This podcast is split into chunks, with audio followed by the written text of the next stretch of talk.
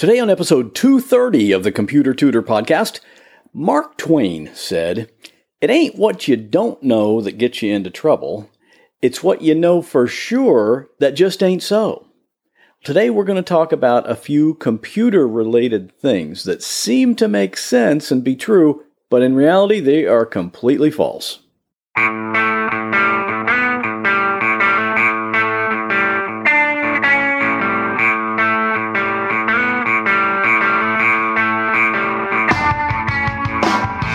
Welcome to another episode of The Computer Tutor tips, tricks, and advice from a computer pro without all the tech talk. And now, here is your computer tutor, Scott Johnson.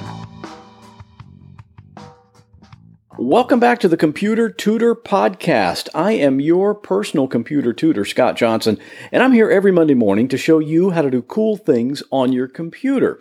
And if you're new to the show, Today's show isn't really one of the typical ones. Usually I have some kind of trick or I show you how to do something with your email or Microsoft Word or how to do something in Windows, stuff like that. Today's a little different, but I think there's still some good information here that you can definitely benefit from. I have a computer business right here in beautiful Safety Harbor, Florida, which is in the Tampa Bay area. And sometimes clients bring their computers to me, and sometimes I go to the client, either at their home or their business, but I do a lot of work remotely, so it doesn't really matter where you're located. So if you have a problem with your computer, just give me a call, 727 254 9078, or email me at pctutor at gmail.com. And today's computer tip can be seen at my website if you go to computertutorflorida.com forward slash 230. So let's get started. Have you ever been really sure of something and then later on somehow you find out it's not actually true and it kind of blew your mind? You know, this kind of makes me think back to the time I saw the movie The Sixth Sense. You know, the one with Bruce Willis and Haley Joel Osment. I see dead people.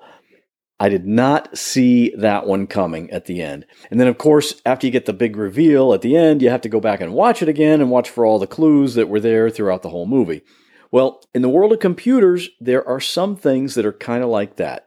Not really as dramatic as in the movie, of course. You're not going to see dead people walking around on your computer screen, unless, of course, you log into your Netflix account and watch The Walking Dead. And what a great show, by the way. Still really enjoying it, and I'm getting close to the end of season five, but I digress. Anyway, sometimes I hear from people who have some type of opinion or belief about something related to their computer, and it's just completely wrong. And the weird thing is, based on the logic they're using, it seems like it should be accurate, but it's not. So today I'm going to go over four of these things. I'll tell you what the commonly held belief is, and then I'll tell you what the actual facts are. And of course, I'll explain the whole thing so you can get the full picture of what's going on with each one. First up is this one. There can't be a virus in my computer. I have an antivirus program. Now, on the surface, it seems like that makes sense. Antivirus software is designed specifically to block viruses, right? So, if it's doing its job, how could a virus get into your computer? Well, there are a couple of factors here. First of all, it's impossible for any antivirus program, that's any antivirus program, to be 100% effective. I mean, think about it. There are hundreds of new viruses being created and released into the wild every single day, and your antivirus has a list of known viruses that it keeps track of. And when a new one is discovered, it gets added to that list at the next update. So let's say your antivirus program updates itself every day at 9 a.m. automatically. So tomorrow morning at 9 a.m., your antivirus is updated with all the current information, and then at 10 a.m., a brand new virus is released somewhere in the world. That means that virus could be out there in circulation for 23 hours before your computer's antivirus software even knows about it. And the antivirus that I use doesn't just update once a day, it updates itself every hour. So it does a really good job, but that doesn't mean it's foolproof. And the second factor, the other thing to consider here is user behavior. It's like if you got the best set of tires for your car that money could buy. These are really good, really expensive tires, but if you drive through a stack of nails, you're still going to get a flat tire. So if someone is using their computer and they click on every email attachment to you know to open it up and they do a Google search for free games or free music and they click on those links or if they get a phone call from Microsoft you can't see me here but I'm doing the air quotes around Microsoft and they let that guy in to sort of work on their computer then they're very likely to get a virus no matter how good their antivirus is a strong antivirus program is not a license to click on everything in sight. The second commonly held belief I want to tell you about today is it's a good idea to move files from the computer to an external drive to save space. And once again, a couple of things come to mind here. If someone tells me that they're planning to take files off their computer and put them on a separate drive to save space on the computer, my first response would be well, if you want to save space, why don't you just delete those files?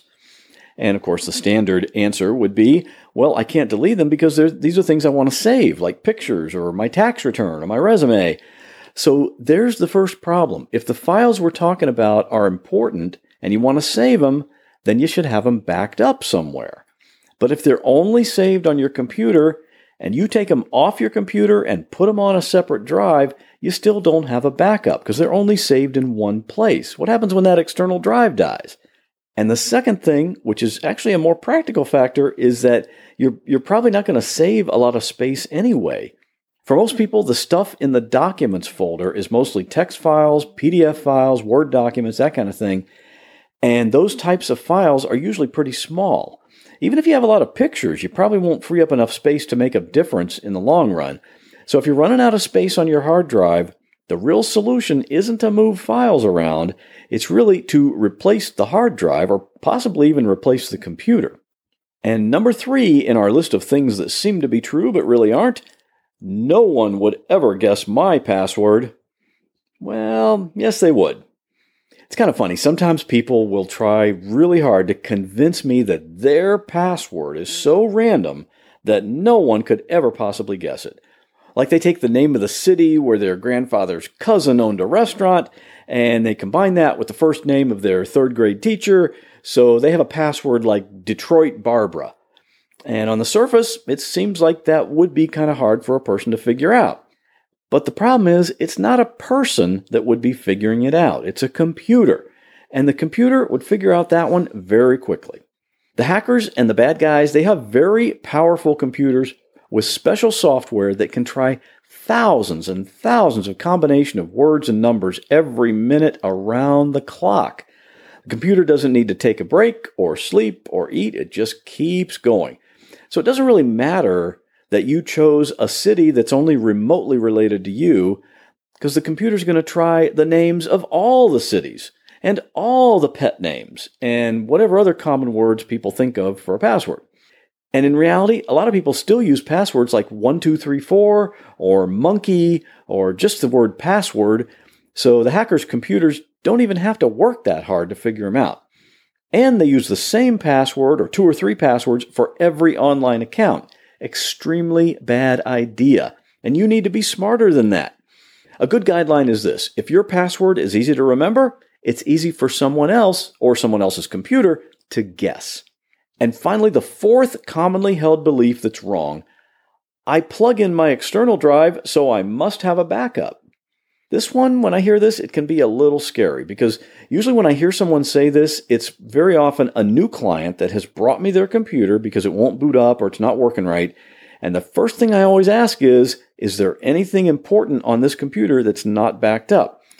And people think that just because they bought a portable drive and they plug it in the computer sometimes, they must have a backup of all their important files. But in a lot of cases, they don't have a backup. When I set up a backup for a client and tell them how to do it, and the system I use is mostly automated, so it's really easy. But one of the steps is to look at the window that shows exactly what's on that portable drive so that you can see the backup is happening like it's supposed to. Or sometimes people will use the backup software that came with the portable drive when they bought it and I don't recommend that either.